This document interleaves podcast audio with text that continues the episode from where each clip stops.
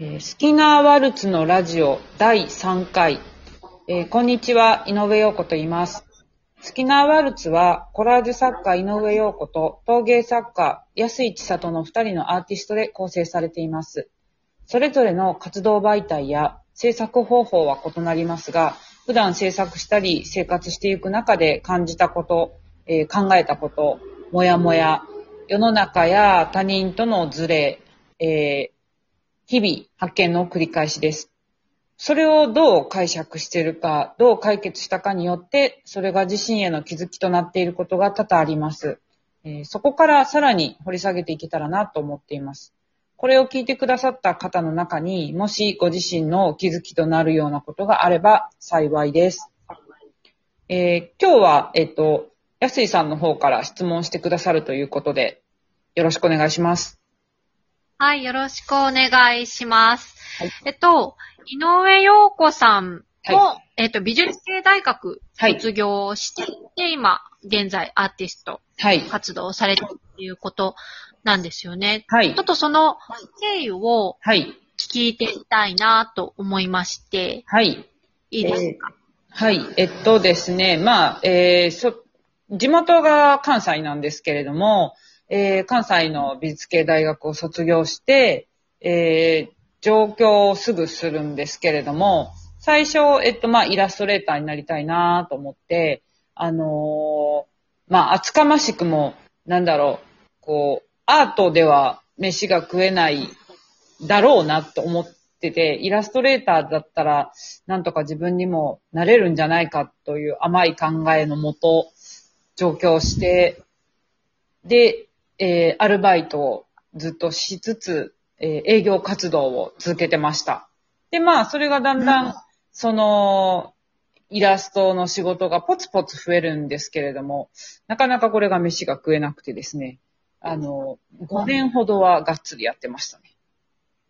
はい。ああ、そうなんですね。はい。そっか、あの、営業活動っていうのもね、さっきの第2回、1回か、あの時に、こう、今だと SNS でつながりができるけど、みたいなことを言ってたけど、その営業活動っていうのも、はい。どういうところから、はいあの、売り込みをここにかけようって決めていったのか、それは今の子たちはい。えーっとですね、まあ、SNS はもちろんなかったので、20年前なんでね、これね。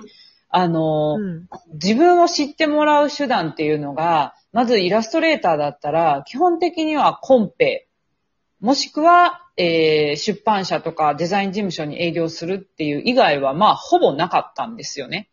で、コンペって、こう、何千人も応募する中で、グランプリがまあ、いて、準グランプリ。まあ、上位5位か10位ぐらいの中に入らないと、まあ、なんかその、アートディレクターなり、えー編集の人なりには目には留めてもらえないわけですよ。なので、はい。まあそれだったら結局そこの審査員をしてるデザイナーさんとか編集の人に見てもらった方が早いなと思って、えー営業のファイル、まあポートフォリオと揃い、まあ美術系の中では呼ぶんですけれども、その自分の作品をこういろいろコピーしたのをファイルに入れて、あの、売り込みをするっていう活動をずっと続けてました。はあ。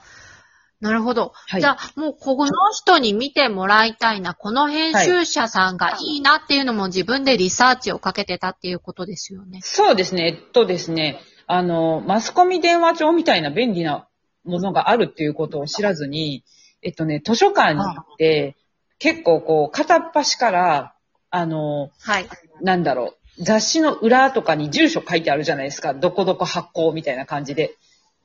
はい。で、その住所をこうコピーするなり、メモするなりして、で、そこの編集部に電話かけてみたいな感じで、あの、どの雑誌にとか、どのそのまああ書籍にというよりは、なんだろう、うんこう、とにかく仕事がしたかったんですね。なんか実績が欲しくって、だから自分が好きな雑誌というものとか、自分に合ってるだろうなっていう雑誌、うんぬん関係なく、もう片っ端から仕事が欲しいみたいな感じで、こう電話かけて、あ年間はいはい50件ぐらい回ってましたね。まあ週1ぐらいのペースで。それ多分、うん今の子たちには考えられない考えられかない。もしれない。なんかまあ、それぐらい、なんかその、アルバイトを辞めたくって、なんか、うん。あのーのと、なんか早く、まあ、何者かになりたかったっていうのが結構な最初の理由ですね。はあ、いや、すごい根性だなと思うんですけども、その中でフィットしていく人たちがいて、はい、はい、はい。その人たちとまあ自然につながるようになったってことですよね。仕事をもらうその人たちっていうのは、はいまあ、やってみましょうかって言われたら、もう全部やるぞっていう感じ？そうでです全部片っ端から何でも書きますみたいな感じで。だけどね、何でも書けますって言ったくせに、何も書けなかったんですよ、私。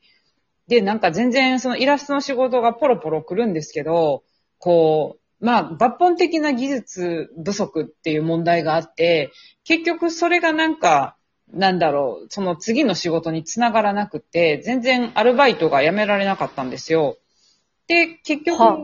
そっから、なんかこう、ああ、もう、なんか、ものすごい時間もかかるし、なんだろう、その、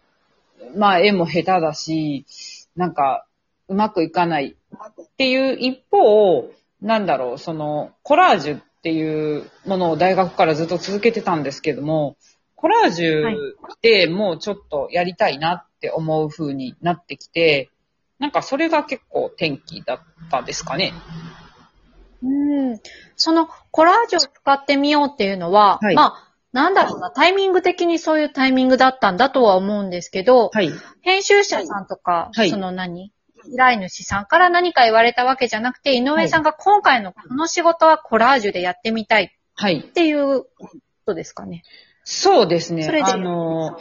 なんだろう。えっとね、向こうから言われたわけではなくって、あのーもうイラストだけやってても、なかなかそのアルバイトが辞められなかったので、じゃあもっと自分が一番やりたいと思うコラージュで勝負できないかっていうふうに思ったことが、まあきっかけですね。うん。で、うんそこでちょっと、なんだろう、コラージュの方も持ち込んでみたら、なんか、これいいじゃん、みたいな感じで言ってくれるアートディレクターが、まあ、ポツポツ出てきて、そこですね、一番なんか大きかったのは、あの、沢木幸太郎さんっていう作家さんがいらっしゃるんですけど、その沢木さんも、あの、実際に深夜特急っていう実際にね、あの、沢木さんが書かれた本の中で出てきた資料みたいなものを使わせてもらって、それは、まあ地図だったり、いろいろ、まあ旅の中で出てきた素材みたいなものを、まあ使わせてもらって、まあ実際にはハサミ入れるわけにいかないんで、それをまあ和紙とかにコピーして私はコラージュすることになるんですけれども、なんかそこが結構大きな転機でしたね。ああ。で、それが、はい、載った雑誌が、なんか、コヨーテっていう雑誌があるんですけど、まあ、まあ、これはいい雑誌なんですよね、すごいね。2005年ぐらいの話なんですけど、そこが一番大きく変わったと思います。はあ。割と自分がやりたいっていうことを前面に出したときに、はい。突破口が。開けたっていうそうなんです運命を感じる。そう、なんかね、うんイラストだけでね、持ち込みしてた時に、なんか何人かのアートディレクターに言われたんですけど、あなたこのイラストあまり描きたいと思ってないでしょみたいなことを言われたんですよ。バレてるとか思って。こう、仕事でやりましたみたいな感じが、な、なんていうんですかね、すごい、こう、それはね、技術がある人だったら、そういうのを全然カバーできると思うんですけども、なんかそういうのが、なんかバレてたみたいで、そこですよね、やっぱね、なんかね、しその、いい、悪、悪、良くも悪くも正直すぎたりとか、まあ大人になれないみたいなのに近いと思うんですけども、なんか、あの、うん結局、う好きでやってますっていう情熱って人に伝わるんだなって思いました。そうですね。単純明快で一番強いんですよね、実はね。そうなんでその、そう。どんなコンセプトよりも、だって好きだからっていうのが一番そう。自分にとっても強い。そう。うんなんか愛って伝わるんだって思いました。うん、それがだからやっぱ、そのアーティストっていう仕事をしていくにもうん一番大切なところだよなっていうのを私自身も思いますね。正直である。すね。なんかね、うんあの、だからみんな、なんだろう、こう、お金とか、これやらなきゃじゃなくって、これやりたいみたいな。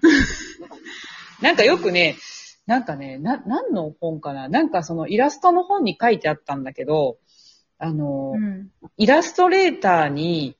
なりたいじゃなくて、絵が描きたいから出発した方がいいですよ、みたいなことが書いてて、うん何々になりたいじゃなくて、何々がやりたいで選びましょう、みたいな。うんっていうことなんじゃないかな、と、私はいつもうん思います。そうですね。特に他人に何かを届ける立場うん。ですしね。その、うん。イラストもだけど、うんコラージュにしても私の作品も、うんやっぱり自分の中から自然に出てくるものじゃないと多分相手にも自然に伝わらないのかな。そうなんですよね。まあね、そこをなんか、なんか、バレない形でやるのがプロだろうっていうデザイナーの人もいたんですけどね。